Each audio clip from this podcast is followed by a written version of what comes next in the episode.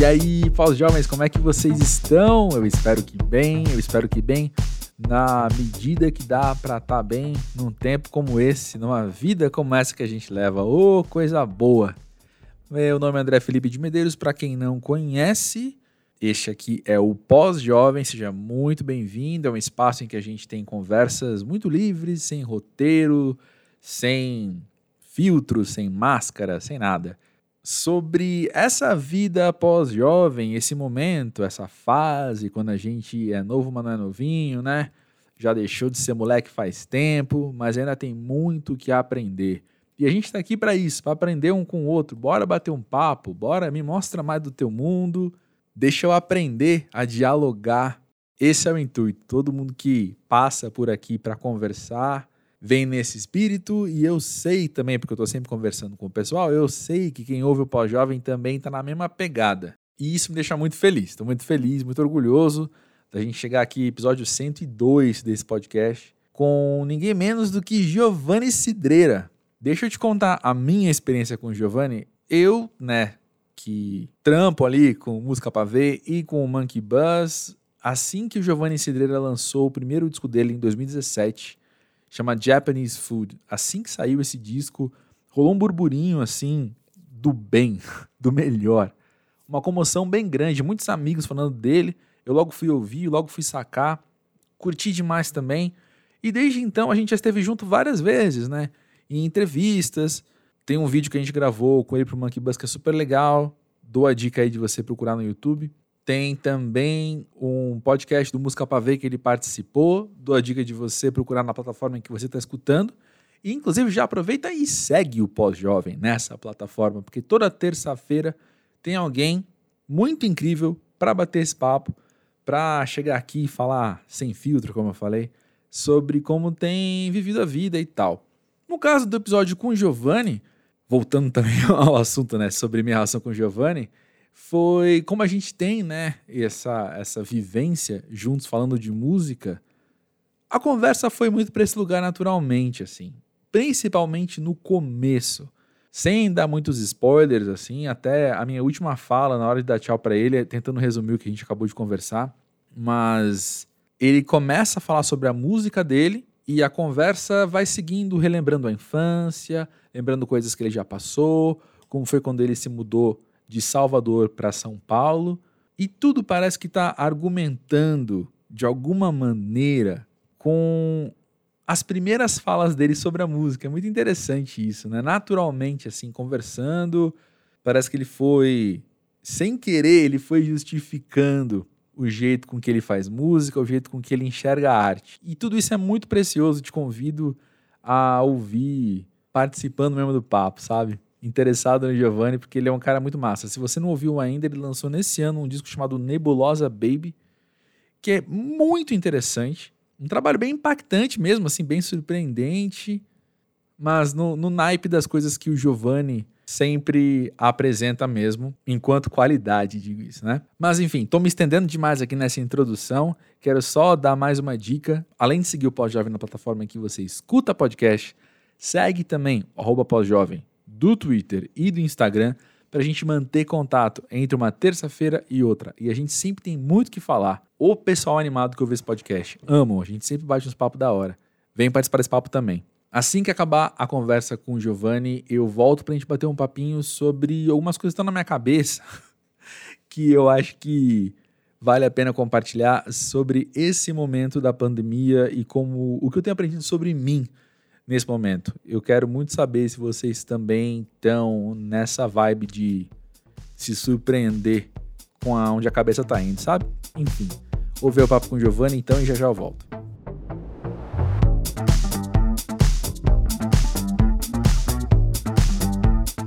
Giovanni Cidreira, conta pra gente, pra você que quer ser pós-jovem. Pós-jovem sou eu, pô. Justo.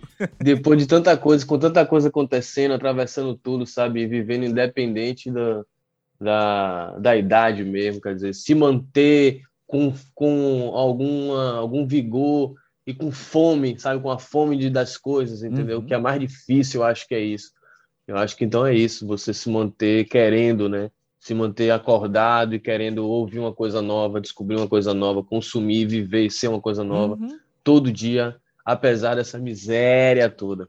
Nossa, muito bom. Isso é uma coisa que já foi dito aqui algumas vezes. Alguns convidados trouxeram isso, esse fator novidade como sendo algo que impulsiona uma juventude na gente também, né? Não deixa a gente envelhecer quando você está ligado no que está acontecendo, no que surge. É, quando você, é, né? Quando você está ali, né? É, é, com a, na juventude, né? Quando a gente é jovem, a gente tem fome das coisas, a gente tem um olhar mais atento. Tem gente que vai ficando velho, vai ficando mais preso às coisas que construiu, que acha que tem, uhum. sabe? Preso aos seus modos, aos seus gostos, né? Tipo assim, eu sou uma pessoa que eu acho que eu sou um pouco saudosista nesse sentido, assim. Sim. Eu fico ouvindo meus, ah, observando meus amigos que eles sempre se encontram, fico ouvindo as mesmas músicas dos anos 2000 que a gente ouvia. É uma coisa que eu não faço muito, por exemplo. Okay. Eu tô sempre destruindo e não gostando de nada que eu faço, que eu fiz, o que eu vi. Ainda bem. Ainda bem. É, é interessante ouvir isso. Porque uma coisa que eu tinha até anotado para conversar contigo, acho que você já começou a responder isso, mas assim, de 2017, quando eu conheci você com o Japanese Food até hoje, aconteceu muita coisa com Giovanni Cideira em produção claro, fonográfica. Você já fez muita coisa, né? Ah, imagina, aconteceu com tanta coisa na nossa, nas nossas vidas, na minha vida, então. Uhum. Que nós, parece que esses tempos mudaram muito rápido, assim. E o que acontece com minha, o meu fonográfico é uma coisa, inclusive, que até, vou dizer assim, que me atrapalha de certa maneira. Hum. Me atrapalha e me atrapalhou. Por quê? Eu acho que a mudança muito brusca, não para mim, né? Isso é uma coisa que as pessoas vieram, meus amigos, as pessoas que trabalham comigo, observam e vêm falar comigo. Há uma mudança muito abrupta entre Japanese food e mixtape, assim, sabe? Uhum. E entre uma coisa e outra, é, as pessoas sempre me dizem que eu poderia manter alguma linha, né? Que eu acho que eu mantenho, quer dizer, eu acho que a, a, a canção ela tá sempre ali por trás de qualquer coisa que eu coloque, né? A estrutura praticamente. Mas isso, por exemplo, essa modificação de estilo mesmo, uhum. né? No, no, no, em cada, cada trabalho. É, em números, por exemplo, de streams, isso atrapalha pra caramba. Eu descobri que uma, uma, as pessoas não, não reagem muito bem a esse tipo de coisa, assim, sabe? Acho que as pessoas, de repente, queriam continuar me ouvindo de um jeito do Japanese Food, com alguma certa mudança, sabe? Assim, mas o que eu gosto de fazer mesmo é colocar meu corpo na fogueira, né? Eu deixo, não é que eu deixo tudo para trás, na verdade, as coisas que eu consumo, elas estão comigo, né? Elas vivem em mim, elas saem assim, né? muito naturalmente. Mas o que eu faço é, propositalmente é, na verdade, não querer estar no mesmo lugar, no, no lugar, inclusive, no lugar que me colocam, né? Acho que é muito fácil também. Hum. Colocar o preto com violão, que é o seu Jorge, sabe? O que é o, o cara da MPB, uhum. sabe? A gente, acho que a gente meu lugar em todos os lugares, assim, sabe? mesmo que isso me atrapalhe de algum, alguma maneira. Eu acho que o meu trabalho, ele tá ligado a exatamente isso, eu acho que é a principal coisa, assim, sabe? É, é, é uma mutação, sabe? É sempre essa fome de querer fazer alguma coisa nova e sempre uma coisa iconoclástica também, que é tipo mesmo de me desfazer da, da de um lugar seguro, né? Uhum. Acho que tem essa coisa com a arte para mim que é, eu começo a perceber que tá dando certo, quer dizer que tá dando certo, tá dando alguma coisa que falar, uhum. quando eu fico com medo, quando as coisas começam a sair do controle realmente, quando a gente tá fazendo alguma coisa que eu nunca fiz, entendeu? Sim, é muito louco, né, Giovanni? Porque eu fico pensando assim, eu aqui do meu lado, eu posso falar tanto quanto ouvinte de música, quanto como crítico cultural, alguém que acompanha os músicos, né? Vou reportando e, e comentando em tempo real também esses lançamentos eu fico pensando que é tão natural, assim, por um lado, então, eu querer ver essa novidade, sabe? Pô, o que, que o Giovanni tá fazendo agora e para onde ele tá indo, onde ele tá apontando, de onde vem essa inspiração dele. Mas, por uhum. outro também, então, o meu lado como ouvinte me faz compreender o que é você ter contato com um disco e você estabelecer dentro de você o que aquele disco te traz, não só esteticamente enquanto a, a, a, própria forma, mas enquanto eu mas em como eu me relaciono com aquela sonoridade, com aquela mensagem. E aí eu coloco dentro de mim numa gaveta que fala, ah, esse disco me faz sentir tais coisas quando eu ouço desse jeito. E aí quando você me dá outro disco que eu não consigo encaixar na mesma gaveta, eu fico desorganizado, né? Eu falo, pô, então uhum. agora eu já não sei quando eu vou ouvir Giovanni Cidreira, porque antes eu ouvia e sentia X. Agora eu ouço, eu Isso. sinto J, saca? É totalmente distante. E você vai e vai lá saber o que esse cara vai fazer depois, um disco de forró pode ser também, é uma coisa que eu adoraria fazer. É. Mas eu, eu fiquei pensando também, cara, que eu fico muito preocupado às vezes com essas coisas, né? É, a gente tem que viver, né, cara? A gente tem que comer e, e comprar as coisas, né? A gente vive assim. Todas essas, essas pequenas coisas elas influenciam muito no final, né? uhum. né? Na conta ali, né? É, a nossa, nossa postura também com relação à assina, às pessoas, né? Eu acho que também às vezes se passa por uns tapinhas nas costas ou sabe um tipo de conversa estranha que eu não tenho muito, não tenho muitas coisas com a pessoa também me prejudica, mas eu também já pensei dia desse, sabe que eu acho que esse é meu lance, sabe? Uhum. Acho que acho que meu trabalho é esse mesmo, sabe? Acho que talvez seja bagunçar um pouquinho, uhum. para ver, talvez seja trazer é, esse tipo de coisa para todo mundo, assim, sabe? Para esse tipo de mensagem, assim, de desconstrução, entendeu? Uhum. Pô, sei lá, no mundo que a gente vive, cara, acho que eu já falei isso, não sei se foi com você. Respeito o trabalho das pessoas, quem sou eu? Não, não tenho esse negócio de pô, trabalho melhor ou pior. Uhum. Mas veja bem que é, a coisa é tão, é tão estranha assim que, tipo assim, celebridade, sabe, é esse BBB vira artista e, e tem uma certa, um certo afã, até de pessoas da minha geração próximas a mim. Eu acho ingenuidade também nesse sentido, é, porque a gente deixa de, na verdade, a gente subestima a, a inteligência, né? dos sistemas de, de, uhum. de, comunicação, desse bagulho todo que a gente vive falando e criticando, sei lá. Sabe? É, eu acho que quando isso acontece dentro da indústria, você começa a disputar espaço com esse tipo, com essas figuras, entendeu? Quando você percebe que também não há espaço mais para ninguém numa stream também, tá uma coisa muito doida. Eu fico pensando realmente que eu preciso acreditar em outras coisas, entendeu? Assim, não posso ficar é, acreditando em ele disputar esse espaço, entendeu? Porque é um espaço que, na verdade, nem, nem me quer lá, isso é bem justo mesmo, entendeu? Uhum. Mas eu, uma pessoa da periferia, do, do a puta que pariu de Valéria aqui em Salvador, entendeu? Uhum. É assim. Então, assim como esse negócio de ah, muda uma música, muda outra, cara. Eu, infelizmente, eu sou aquela pessoa que eu não vou conseguir pensar nisso enquanto eu estiver fazendo a minha parada, entendeu? Uhum. Eu vou pensar mais em, em, modificar a vida dos meninos aqui de Valéria, sabe? Uhum. Da perifa. E, e, é isso. Eu tô. Eu preciso acreditar mais nessas coisas, porque o outro lado a, é uma porta muito fechada e sempre foi, na verdade. Sim. É interessante demais, né? Não tem como fugir disso muitas vezes, mas a gente vai conversar com um artista independente e a, não tem como, a conversa acaba caindo nessa sobrevivência mesmo, né? Nas dificuldades, do que é. Tem a questão das dores e das delícias, parece que as dores falam mais alto nessas horas. Né? Pô, cara, é isso, né? Tipo, a gente vai fazendo o que a gente adora, né? A gente vive disso, mas é complicado, né? Você viver assim disso, né? Você tem que encontrar os meios realmente e fazer o seu bagulho, né? Na verdade, no final de contas, se você colocar um copo d'água todo dia no mesmo lugar, né? Uhum.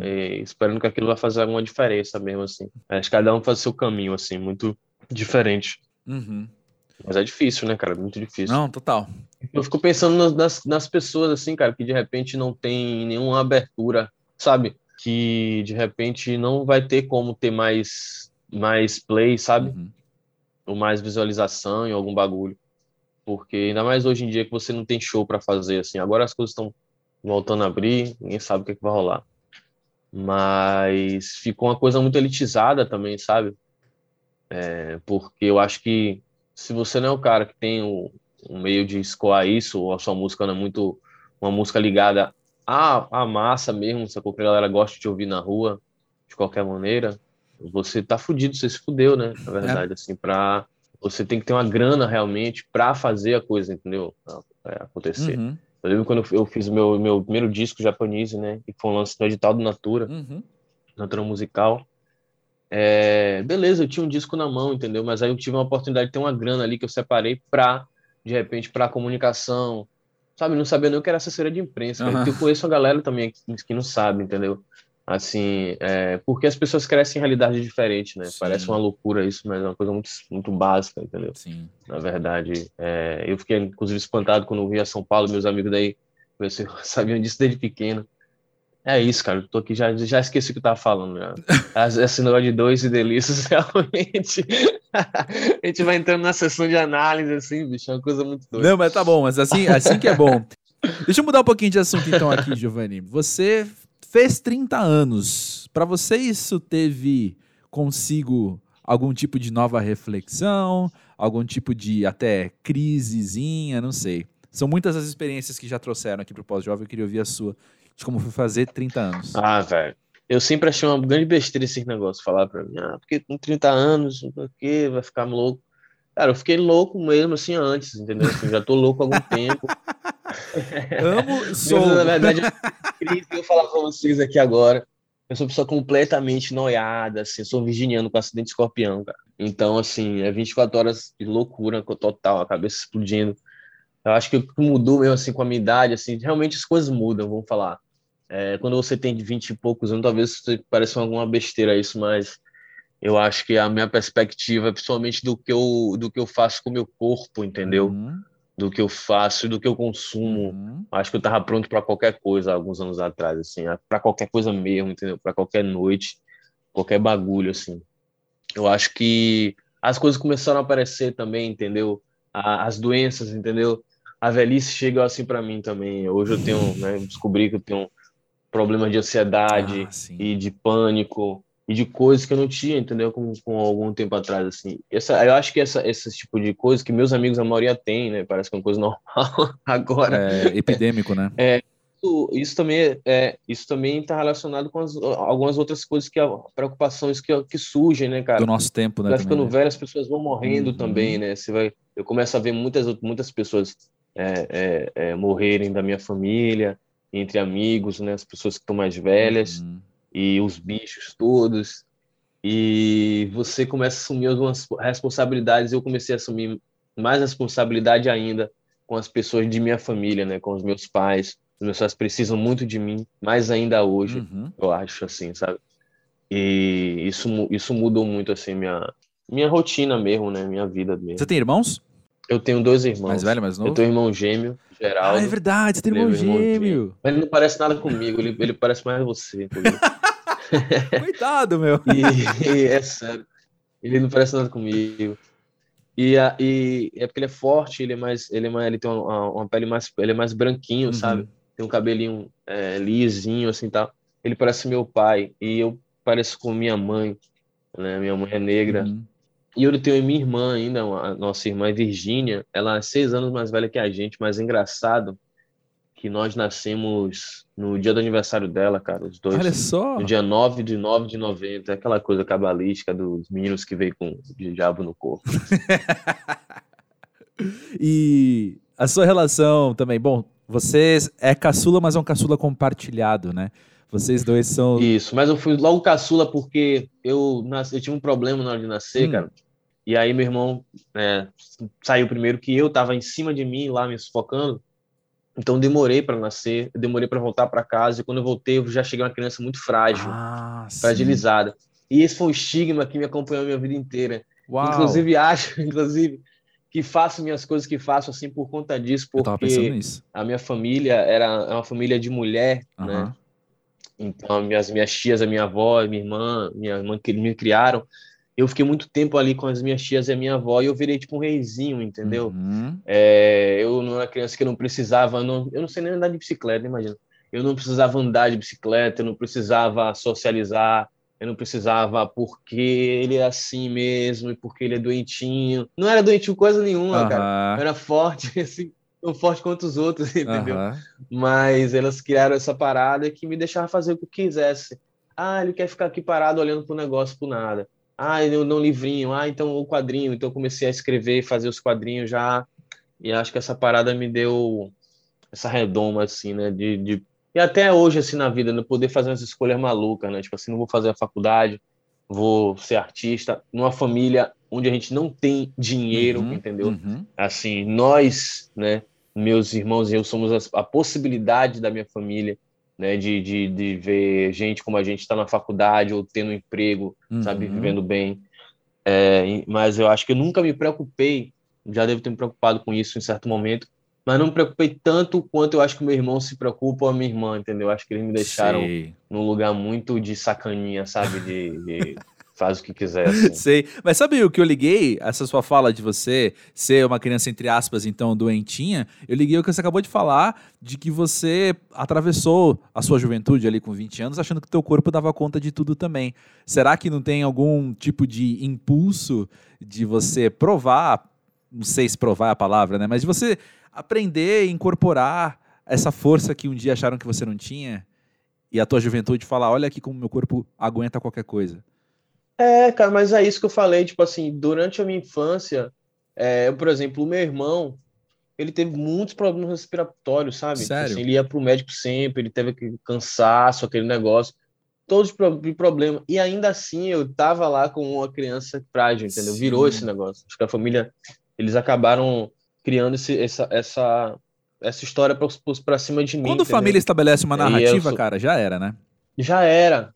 É, já era. Isso eu fui, isso eu fui pensar, né, pensar isso depois, entendeu? Sim. Assim, eu realmente achava, e eu me sentia muito bem, inclusive, quando eu era na, na infância, eu falava isso, né? Eu nunca fico doente, entendeu? Meu irmão ficava sempre doente. é um menino que não ficava muito doente, entendeu? Assim. isso é muito louco. Muito louco. E a tua relação hoje com a infância no geral? Como que é? Porque eu sei também que você teve uma infância no interior, né? Sim. É, eu nasci em Salvador, fui logo pro interior, acho que eu tinha menos, não tinha nem dois anos, acho que fui com um ano para Castro Alves, que foi um negócio muito importante também, porque de repente era uma fazenda afastada, assim. A gente ia para o colégio, para ir para o colégio, a gente pegava um, um, um carro, Sei. sabe? Passava e levava as crianças da zona rural para a, a, cidade mais próxima. Sim. Era um lugar bem isolar, isola, isolador, assim, né? uhum. Éramos eu, minha mãe, meu, meu pai e meu irmão. Minha irmã morava aqui com a minha avó em Salvador. Ah, e foi louco porque eu acho que foi ali que eu comecei também a criar uma realidade, sabe, assim, por fora da realidade. É, quando eu comecei a inventar histórias, assim, sabe, eu acho que foi um lugar que me deu muito tempo e imaginação também, é, crescer no interior. E, e me, teve, me proporcionou as primeiras experiências com música, que foram arrebatadoras para uhum. mim. É, no interior tem uma coisa muito forte uma tradição com a festa junina, né? Hum. O São hum. João, o São Pedro, Santo Antônio. É, são, são datas que estão próximas ali, em junho. Tem uma tradição, eu acho que ainda tem, né, em alguns lugares do interior da Bahia, onde na festa junina você vai pingando de casa em casa, bebendo, comendo e ouvindo música. Né? Uns nas casas dos outros.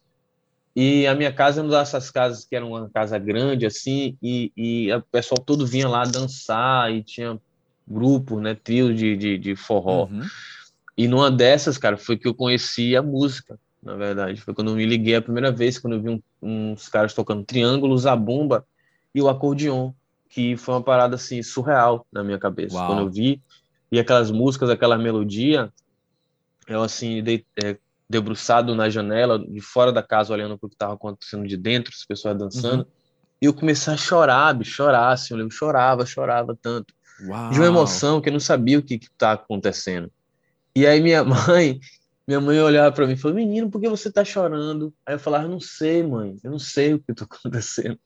Mas era por causa da música. Sim, né? sim. E eu fiquei, a partir desse dia eu fiquei obcecado por esse negócio de música, assim, de fazer uma música e sempre ia ouvindo música para chorar quando eu era criança, sabe? Eu fiquei buscando sentir aquela mesma maluquice Sensacional eu punha as músicas de Luiz Gonzaga, porque eu achava aquelas melodias tristíssimas, às vezes eu não entendia o que estava acontecendo na música, mas era uma coisa que eu me emocionava muito, e eu entendi, eu comecei a procurar coisas, na verdade, que me que acionasse esse mecanismo, essa emoção em mim, entendeu? Uhum. E aí não voltei mais, né? nunca mais eu consegui sair dessa, dessa caixa de vidro maluco. Acabei construindo ali. Quando eu vim para a cidade, foi muito chocante. Foi muito chocante quando eu vim para a cidade né? É, eu demorei para me adaptar a Salvador, não gostava uhum. de Salvador, porque também, né? Eu fui no interior, num lugar, é uma fazenda bonita, dando comida à galinha, pastorando gado, tirando leite da vaca para a periferia, com todas as suas dificuldades, né? Uhum. Com linchamento de pessoas, com, sabe, meninos que entravam no colégio e quebravam um pau em mim, gangue, né? Tem essas coisas no colégio, eu estudei em colégio público a vida inteira. Uhum e, e, passei por várias coisas assim bem perigosas mesmo uhum. para a minha idade. E foi um choque de realidade, tanto que me apeguei muito aí a Santo Amaro da Purificação. Santo Amaro é onde a família da parte do meu pai mora, hum. né, em Santo Amaro, porque é o interior, isso reconstrói já, né, é, imageticamente o lugar pois que, é. que eu me sentia à vontade, assim, da imaginação, né. uhum. né. Todo lugar seguro mesmo, né? Isso, isso, né. E foi lá no interior, cara, foi as primeiras coisas que eu comecei a, a fazer, começar a criar, foi lá, assim, né. Uhum. Primeiro eu inventava histórias, inventava, tipo, como se fossem novelas, né. uhum. né. Era o que eu gostava de fazer. Depois é, comecei a fazer as primeiras melodias, as primeiras coisas, influenciado nessas músicas de Luiz Gonzaga e Zezé de Camargo e Luciano, que eu adorava. Né? Sim. Né? Era o meu, era a minha, meu grupo, minha coisa preferida, assim, durante a infância. E aí, só depois, quando eu vim para Salvador, na verdade, que eu comecei a escrever. Né? Eu comecei a escrever, primeiro, fazer quadrinhos, né? Uhum. Eu era cartunista. Sensacional. com meus 12, meus 12 anos, assim, já 10, 11, 12 anos. Quando eu vim para foi mais ou menos quando eu vim para Salvador. E eu, como eu gostava de ler quadrinho da Turma da Mônica, e eu, era, eu gostava não só da Turma da Mônica, mas eu, eu colecionava aqueles bagulho lá do, da DC sim, sabe? Sim. Marvel, eu era um colecionador assim, poxa, era um cara que eu tinha realmente muita revista, tinha assim. E eu começava a fazer esses cartoons e meu irmão vendia esses negócios, sem me dizer, a dois reais, sei lá. E aí depois já assim, nesse mesmo caderninho, eu comecei a escrever primeiro como coisas que eu não gostava, assim, sabe? Como um diário. E depois eu comecei a fazer uns versinhos, cara. Foi quando eu conheci, foi quando eu conheci as coisas de Cazuza, um dos primeiros artistas assim que eu vi no rádio e tal, assim, de rock. Eu ficava observando a letra, né? uhum. né? É, a, a, o jeito que eles comunicavam e comecei a fazer umas poesias, uns negócios. Aí minha família reparou isso, né? Eles observaram isso e muito de um gesto muito bonito, sem ter como, poder como, juntaram todo mundo praticamente assim e compraram um violãozinho, Pô. um para mim e um para meu irmão, claro, porque se não compra por dois é briga, né? É, gê, irmão gêmeo, tudo é. compra um. Pô, mas lindo demais. Tem que comprar pro lindo outro. demais isso. E aí foi comecei a já fazer essas músicas, né, é, mesmo sem saber nenhum acorde assim, né, sem aula de violão, sem nada a minha avó tinha um radinho, cara, maravilhoso, que era de fita, e você podia gravar as coisas nele. Uhum. Então eu comecei a gravar, né? Os programas de, de rádio que eu fazia, os podcasts uhum. que eu fazia é, comigo mesmo e com meus amigos. Eu ficava, não sei o que, agora vai começar o programa, ah, pai, não sei o que. Aí tocava um violão mal tocado e cantava, contava uma história, fazia uma entrevista comigo mesmo, sendo um personagem, sendo eu fazia umas, umas mulheres, fazia homem, fazia criança, fazia velhinho.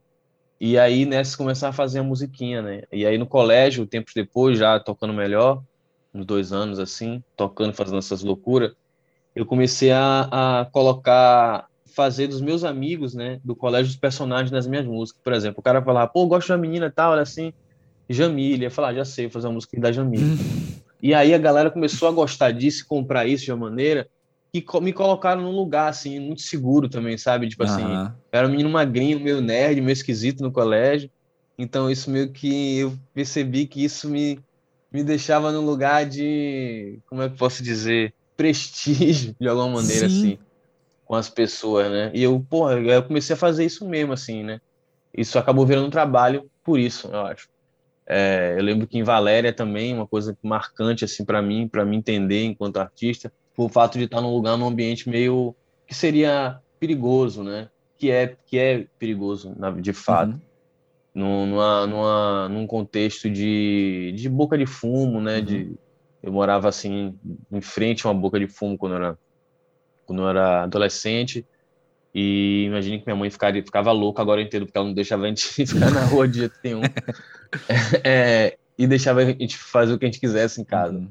Acho que era isso né? É, mas uma, um das, uma, uma coisa marcante que eu sempre lembro desse entendimento também, cara, dessa, dessa criação, dores e sabores, é, foi num contexto assim de tipo assim de perceber que os meninos estavam ganhando uma grana, né? É, de moto ou, bicicleta, não sei o quê, tinham é, um certo prestígio. Na verdade, não é prestígio, é você existir, sabe, cara? É, As pessoas sim. fazem isso também não é para ter nada, não é para existir, é para ser alguém nessa porra, uhum. né? E aí todo mundo vira as costas, ninguém invisibiliza você em todo momento, então você, porra, você tem aquilo ali para existir, você é, você é visto realmente, é visto mesmo, uhum. É super compreensível. Total. E eu também queria também, né, ser visto tal. E numa dessa eu ia pegar um negocinho para vender, para dar, assim, para passar para alguém. E um dos, um dos caras que, nos, dos mais velhos, falou assim, né? Parou, parou por você não, cara. Não vai lá não, você não vai dar isso para ninguém, porque você é o cara que vai mostrar para todo mundo como é que é aqui. Você é artista, o cara é artista. Uau, cara. O cara é artista. Caramba. Deixa o cara. E eu ficava assim, e, e depois, tempo depois que eu fiquei me ligando nisso, na hora eu fiquei tipo assim, sou artista? que é isso, entendeu? Tipo assim, o que, que é isso aí que ele falou? E aí, tempo depois que eu vi, realmente, cara, quando eu fiz esse disco agora na Bulosa Baby, isso eu lembrei muito disso, fui muito para isso quando eu voltei lá para Valéria. Uhum. Como eles tiveram essa percepção, assim, e como isso é vivo neles até hoje, assim, né? E as pessoas até às vezes cometem umas burrices imensas, um preconceito de, tipo, de repente me descolar do lugar onde eu vim, sabe? Como se a minha música fosse uma música muito boa para aquele lugar. Hum. Sabe, uma música ligada à tradição de compositores de brasileiros, né, das pérolas da MPB ou sei lá o quê. Já vi pessoas que ficaram espantadas quando eu falei, ah, vim de Valéria. Ah, pô, você veio de Valéria, pô, mas como é que você é genial, hum. né? Vendo um lugar desse. Caramba. Como se as pessoas, mas as pessoas lá estão muito à frente, entendeu? Na verdade, né? Você vê isso é, nessa história. Quantas pessoas classe média alta tiveram a oportunidade, têm a oportunidade de olhar para seus filhos e receberem só o que eles podem dar para eles, entendeu? Uau. E não, não fazem isso. Sim. Muito bem é, notado. E, mas o preconceito se antecipa a tudo, a tudo, né, cara? Uhum. É, é, impressionante. Uhum. Como é que foi se mudar para São Paulo, então, depois de viver tudo isso? Velho, foi maravilhoso, assim, eu, eu sou uma pessoa que eu sou, assim, realmente guiada pelo sonho no coração, pela música, né? Uhum. E, e eu fui para lá, assim, sem muito recurso, mas com muita vontade, assim, tanto que as coisas todas que eu queria fazer, assim, eu acho que eu consegui, sabe? Uhum. Assim, os objetivos, as pessoas que eu queria conhecer, eu conheci, virei amigo das pessoas. Uhum. Eu sempre quis ser, que admirava a minha vida inteira. E tem uma coisa engraçada que eu, eu, eu as meninas vão ficar chateadas comigo, mas eu vou falar. Que eu, eu, eu saquei que existia a Balaclava Record, né? Que eu vim para São Paulo uma vez. Enfim. Primeiro eu vim fazer uma triagem. E eu falei, cara, isso, isso é massa, quer dizer, Acho que minha música não se relaciona muito com o que eles fazem, mas eu acho que esteticamente a gente tem alguma coisa que eu posso, a gente pode se contribuir. Eu acho que é um espaço que eu devo enfiar minha parada, porque não tem muito espaço para minha parada, que é esquisita, né? Eu ficava pensando com relação à produção toda. Eu já acho que o japonês food tem um som esquisito, na verdade, tem um som estranho com relação a, às coisas lançadas da mesma época, Sei. assim, né? Para as produções. Por isso chamou atenção bem... também, né? eu também acho. Eu, depois disso, eu sempre fico pensando quando eu tô fazendo um disco, se ele tá estranho o suficiente. Se ele tá estranho o suficiente. Tudo bem, então. Uma boa preocupação. né? Pô, agora eu esqueci que eu tava balaclava, falando. Balaclava, Ah, sim. Eu identifiquei que era uma, uma galera massa pra fazer. Aí eu falei, como é que eu vou, como é que foi os caras lançarem meu disco? É um tipo de coisa que eu tava tão obstinado, cara, que eu fui lá, já sei, eu vou ficar, tem essa banda aqui, que tem esse cara que tem um projeto solo, eu vou, vou lá falar com ele para fazer um show com ele, vou ficar amigo desse cara, ele vai me levar no outro cara, e foi, sabe, essas coisas. E aconteceu isso, cara, até eu fui tocar no Breve, eu consegui tocar no Breve. Que é do é, pessoal da Balaclava. Antes, é, eu lembro disso que até antes de tocar eu falei com o Fará, assim, tipo, cara, já era, tipo assim, vocês vão querer fazer qualquer coisa comigo depois desse show. Ah! E ele deu uma risada assim, falou tipo assim, ah, tipo assim, Tá bom, vai. Esse cara ridículo é esse, quem chama esse cara? Ah, mas não deu outra, né? Acabou o negócio, veio pra mim, e aí, como é que tá esse disco aí? ah, bom demais. Fará é meu vizinho, esse, inclusive. Coisas... Grande abraço pra ele. É, pô, um grande abraço pra Fará, velho. Adoro Fará. Tá sempre se falando, beijo, Fará. e aí, cara, e todas as coisas eu fiz assim, assim, na maior cara de pau, foi muito bom, porque é, eu realmente, assim, Salvador é uma, é uma cidade, a Bahia, né? É, uma, é, uma, é, uma, é um lugar maravilhoso, é uma grande faculdade de, de, de conhecimento né, do, do espírito, da alma, da música, uhum. né, da vida, eu acho. Né? É uhum. É bem diferente mesmo aqui, né? É, tanto que a gente tem uma tradição incrível, né? né de, de pessoas que, de, que modificaram a música brasileira, a cultura brasileira, né? várias pessoas, vários gênios, vários né, gênios saíram daqui. Portanto, existe uma tradição maluca de, de mente solta, né? Uhum.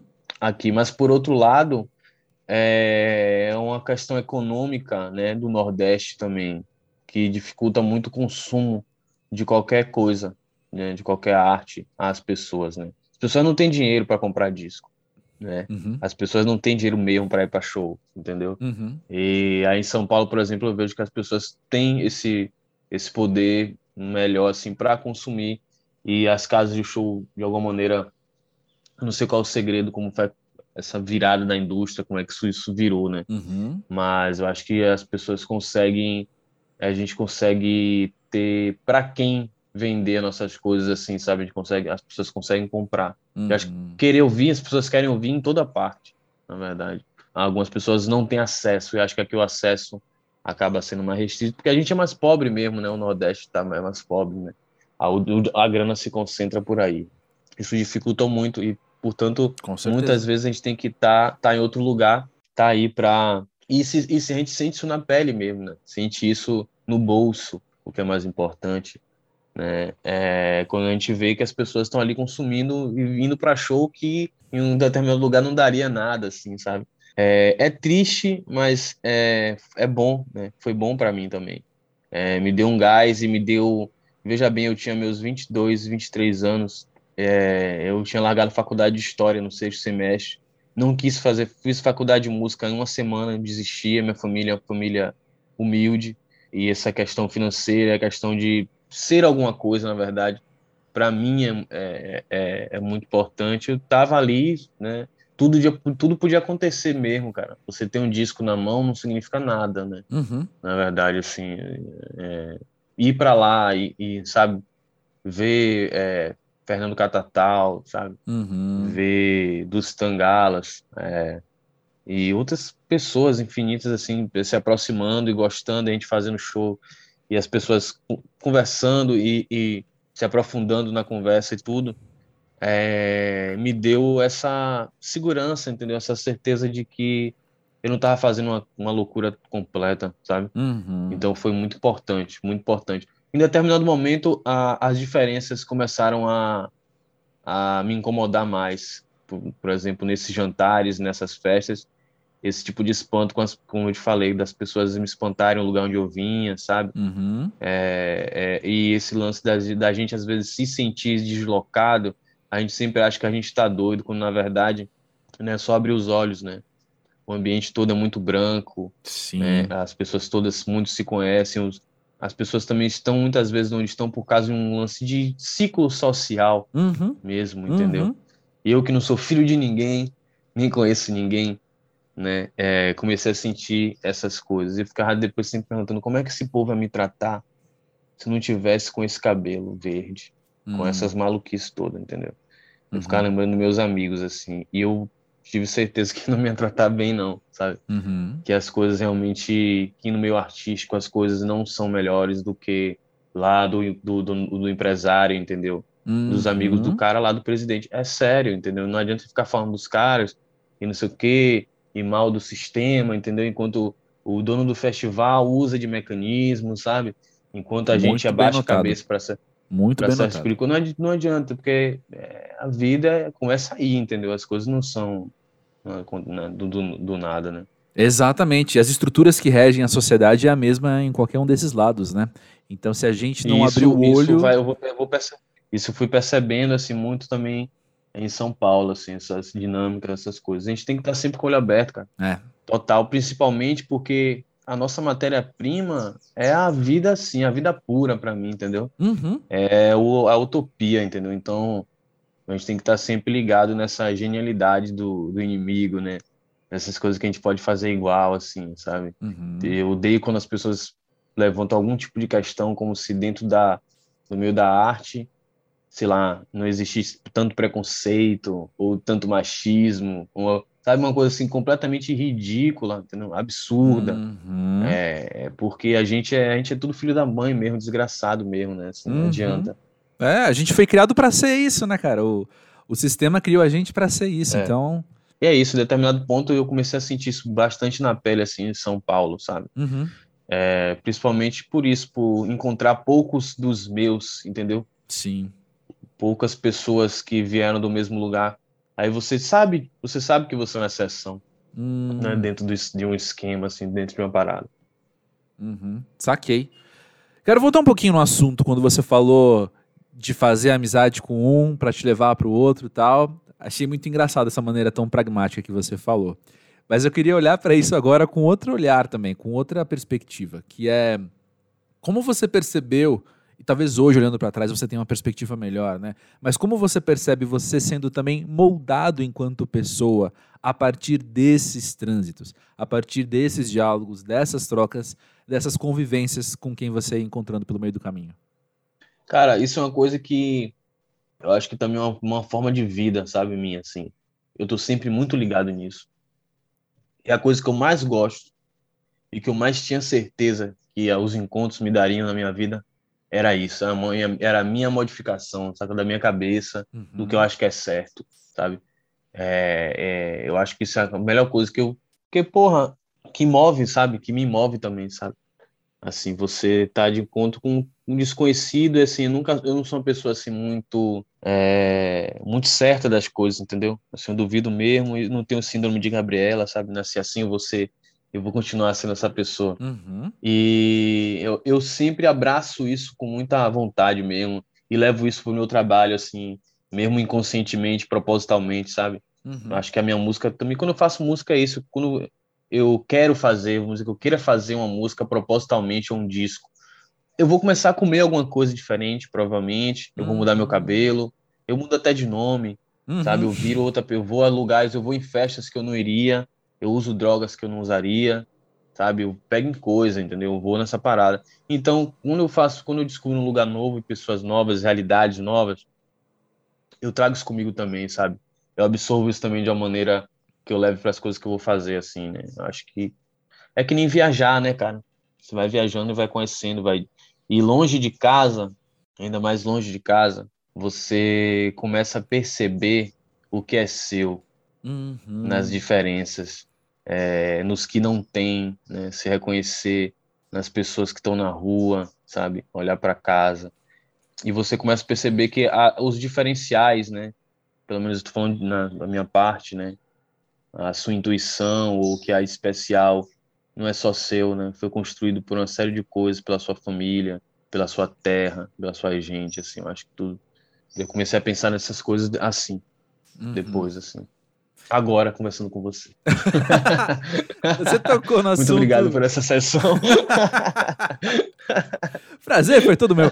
O, você tocou no assunto também que eu queria conversar com você, que é a questão da mudança de nome. Eu admito para você que eu fico um pouco confuso se eu te chamo de Giovanni, se eu te chamo de Gil. Quando eu vou escrever, eu escrevo Giovanni, escrevo Gil. Como que é esse lance? Tá vendo, cara? Eu, tinha todo, eu tenho toda a oportunidade para deixar tudo muito mais claro e tornar as coisas mais fáceis para mim, mas o que é que eu vou fazer? Não, eu vou entortar essa merda.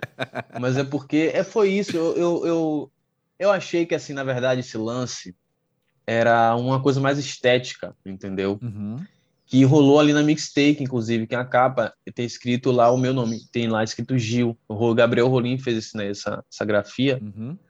Eu achei legal, achei bonito, achei simples, Gil. E quando eu fiz uma turnê na, na, na Europa, eu tinha, as pessoas tinham dificuldade. Quando eu falava Giovanni Cidreira, o cara ficava, tipo assim, horas para falar Giovanni Cidreira, entendeu? Uhum. E eu comecei a falar Gil.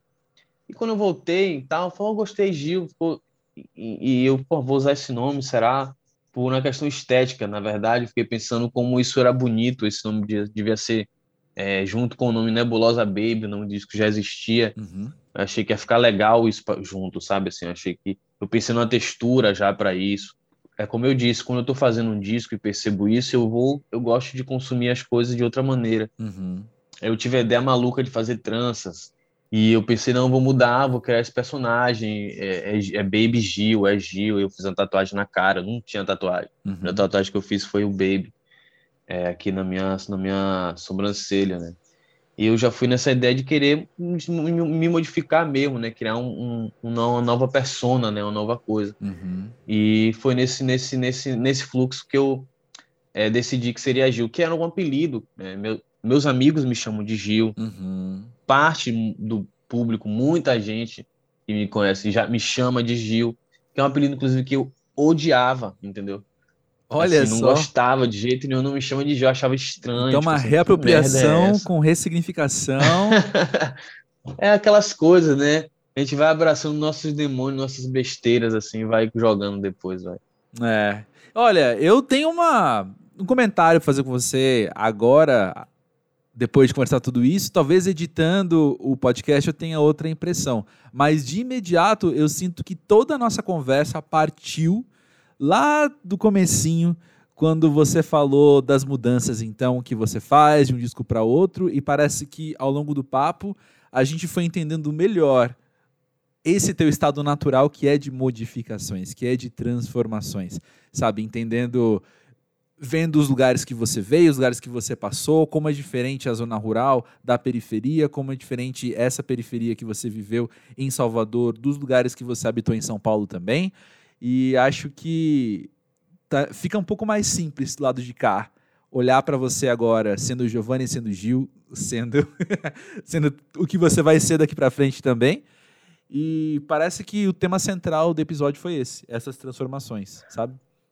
É, cara, eu acho que é isso. E inclusive eu vou querer esse podcast, vou mandar para todo mundo. para ver se todo mundo começa. fica à vontade, fica à vontade. É sempre algo que tem coragem, inclusive. mais claras. Mas eu acho que é isso mesmo. Eu sempre fico pensando que o trabalho e toda a conversa acabou girando em torno disso, né? É, é, o trabalho, é, é isso também, né? É essa falta de prateleira. É, eu acho que em determinado momento, talvez, não sei, alguns anos a gente vai, pode ler como autossabotagem hum. minha, as coisas que eu faço, né? Mas eu acho que é um comprometimento com isso, com essa mutação hum. mesmo. Acho que esse é o grande lance. Com os caminhos que a música pode me levar, sabe? Uhum. Assim, as possibilidades infinitas que isso pode me, me levar. Assim, é o que me deixa feliz mesmo. E principalmente a modificação, né, da realidade, assim, com isso, né? Eu, eu acredito na, na, música como essa ferramenta mesmo, assim. Perfeito, perfeito. Pô, agradeço pela sua música. E agradeço... Eu que agradeço pela conversa, nossa. Isso. Muito Foi bom. maravilhoso, cara. Foi assim, eu não vou precisar, precisar fazer análise hoje. Não, sabe, vou... Desculpa aí, analista. Peço perdão pelo vacilo. não, mas obrigado mesmo foi por ótimo, estar aqui no Pós-Jovem trazendo você. E eu quero esse disco de forró então agora, hein? Pô, pode ser, pode ser, mas pode não ser também. Pode. Maravilha. Obrigado, meu velho.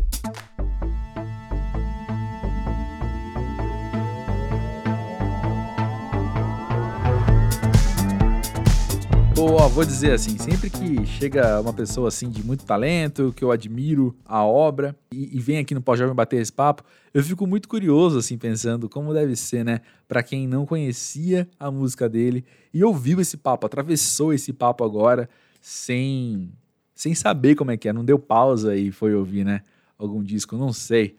O que será que tá na tua cabeça nesse momento? Como será que você tá visualizando a música dele? Não sei, também. Mas isso é uma prática que eu tenho, assim. Eu ouço vários podcasts que eu gosto e aí eu vou ganhando novos favoritos, sabe? Seja músico, seja um escritor, seja outro podcaster, enfim. Fico feliz em poder prestar esse serviço, né, de, de indicações de pessoas incríveis aqui no Pós Jovem. Mas bom, como prometido, e eu nem me estruturei para falar isso, eu nem, nem me organizei a cabeça, assim, não anotei nada do que eu queria falar, porém tá na minha cabeça aqui umas coisas que eu acho que são interessantes a gente tocar no assunto, no que diz respeito a estou vacinado duplamente e estou aos poucos ousando realizar atividades que eram comuns à minha vida pré-pandemia aquela vida, lembra? Lembra dela? Eu lembro mais ou menos, tô sendo relembrado, muito maluco assim. O exercício de sair do metrô e andar até minha casa é, virou uma coisa meio, nossa, cara, meio novidade, assim, é o mais mundano possível, né? Mas o prazer que eu tenho de estar voltando para casa ouvindo uma música, descendo a rua do metrô, assim, pô, falar, viu, é da hora. é, tava com saudade de sentir isso, assim. E isso tem rolado. Ao mesmo tempo, eu percebi, eu tenho me notado, e a última semana foi, foi chave nisso, porque de fato na última semana socializei bastante. Teve, teve feriado, lembra? Finados. E aí eu saí no feriado, mas eu já saí no dia antes também, vi amigos, blá blá blá blá blá. Excelente, que bom. Só que aí eu comecei a perceber que A pandemia, aparentemente, me jogou algumas casas para trás dentro de uma dinâmica, ou melhor, dentro de dinâmicas que eu achava que eu estava já em outro lugar lá na frente. Por exemplo, eu, que não tinha mais esse problema, voltei a ter dificuldade em dizer não para os outros, assim, sabe? Quando alguém propõe uma coisa, convida uma coisa, fala, e se fazer desse jeito? Eu fico sem jeito de dizer não.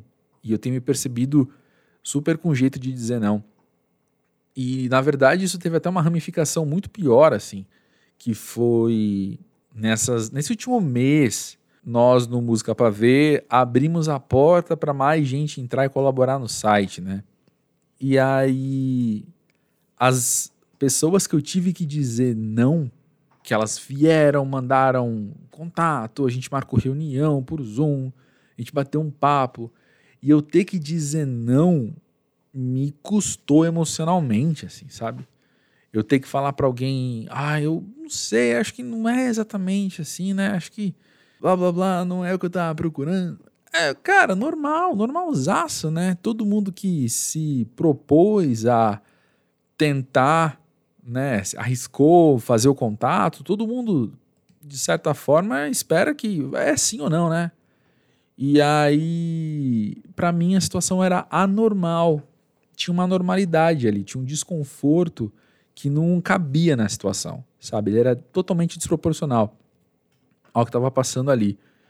E vivi isso, assim, tive que ter, mandar esses e-mails, né, falando, valeu, fulano, e depois, assim, tipo, mandar o e-mail e ter que tomar uma água, ter que andar um pouco, porque eu tava meio. Ah, totalmente inseguro, totalmente inseguro com isso. E aí também acabou que essas últimas duas semanas eu acabei.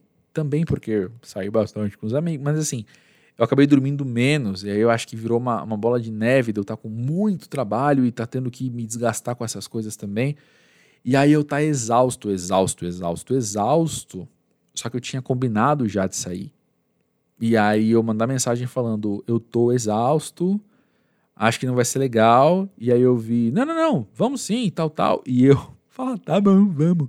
E aí, resultado, 10 e meia da noite, eu praticamente dormindo na mesa do bar. Porque eu tava, né, o quê? Sono atrasado de quatro dias já. Trabalhando que nem uma mula. Mas enfim, tô contando essas coisas porque são coisas que antes da pandemia eu não tinha esse problema não. Antes da pandemia, desde que eu fiz sei lá qual idade, assim, fui passando, né, na vida pós-jovem ali, eu dizer não não era problema. Uma pessoa me propor uma coisa e eu achar que não era legal, eu falar, vamos fazer outra coisa, vamos de outro jeito. Eu falar, tô cansado, não vou conseguir te ver hoje, também era algo que eu já estava assim, era uma habilidade que eu tinha dominado. E agora, não. O que está acontecendo? Eu tô totalmente, sei lá, inseguro. Qual palavra usar? Não sei nem qual palavra usar. Eu só tô aí, assim, tentando reaprender essas coisas. Que maluquice, né? Faz muito sentido também, porque passei aí um ano e meio sem precisar dizer esses nãos, né? Sem precisar, entre aspas, impor alguma coisa contra as pessoas, porque não estava vivendo essas situações, né? E agora que eu fui vivê-las de novo, rolou isso. Que bizarro, que bizarro. Você também? Você está percebendo algumas coisas que a pandemia já deixou em você e você, sei lá, algo que você percebeu uma maturidade em você e você parece que está em outro nível mais baixo agora, sabe? Você de fato voltou a algumas casas, como eu falei.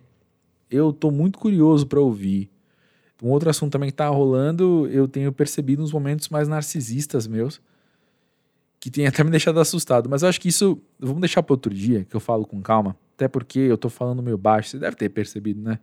Tô falando aqui tarde da noite, aí eu não quero acordar os vizinhos, eu tô falando meio, meio baixinho. Mas. Mas me conta, você tem percebido mudanças em você já por causa da pandemia, por causa do isolamento? Ou talvez por causa da pandemia enquanto medo, né? Enquanto não sei, alguma outra coisa que alheia ao isolamento, mas pertinente à situação de risco que a gente é, viveu com tanta intensidade e ainda vive, só que com menor grau agora, né? Conta aí, conta aí, chega aí no podcast@podjovem.com.br. Vamos bater um papo. Traz você aqui pro podcast. Naquele esquema que eu, como eu falei no comecinho assim, né? Bora se conhecer, bora aprender junto. Estamos aqui para isso. E não esquece de seguir o pós-jovem do Twitter e do Instagram pra gente bater uns papinhos mais rápido também. Entre um episódio e outro é sempre divertido, é sempre legal. Eu tô aqui então agora nesse momento de reaprender a dizer não. E uma outra coisa também que, que veio com esse dizer não, eu lembrei agora, é que eu tenho me sentido vulnerável até as pessoas se aproveitarem de mim, saca? Porque eu não tô conseguindo dizer não. E não é uma questão de controle. É uma questão de eu perceber que uma situação ou outra, eu, como eu fiquei sem jeito de dizer não, foi aquilo de eu dei mais do que eu tinha, sabe? E a pessoa, porque a pessoa tava pedindo. Faz sentido isso? Mas é bem, bem essa ideia mesmo, assim, de, de me sentir sendo aproveitado, sabe? E isso é uma coisa que me incomoda demais. Digo, acho que ninguém gosta, né? Mas é algo que me incomoda especialmente, assim, que, que eu, me causa uma aversão. Eu acho até que é por isso também, quando eu me percebi nesse lugar de me sentir sendo aproveitado, que foi quando eu liguei, assim, os, os pontos e falei, caramba, o que está acontecendo? E eu me atentei a esse comportamento. Mas enfim, bora aí então, seguindo, vivendo e aprendendo, não é mesmo? Olha só, como os ouvintes assíduos do Pós-Jovem sabem, eu estava brincando, né, que rolou uma mini temporada de músicos aqui no Pós-Jovem, né? Teve a Luísa Caspari, Tássia Reis, Alice Caime, agora Giovanni Cidreira. Semana que vem, até onde eu lembro, até onde eu sei, porque vai que alguma coisa muda, né? Mas aí a gente quebra essa, essa tradição. A gente quebra essa mini temporada e vai ter uma pessoa não musical aqui no Pós-Jovem, porém absurdamente incrível. E, e estamos lá, terça-feira então, se prepara que vai ter mais pós-jovem pra gente tá junto aí. Beleza? Valeu aí por ouvir até aqui. Eu fico sempre surpreso se alguém ouve até aqui. Pô, valeu. Grande abraço aí. Espero que a gente possa seguir nesses, nesses nossos movimentos, né? Da gente aprender mais uns sobre os outros e seguir crescendo que haja, haja o que aprender, não é mesmo? Então é isso, valeu aí, grande beijo, até mais.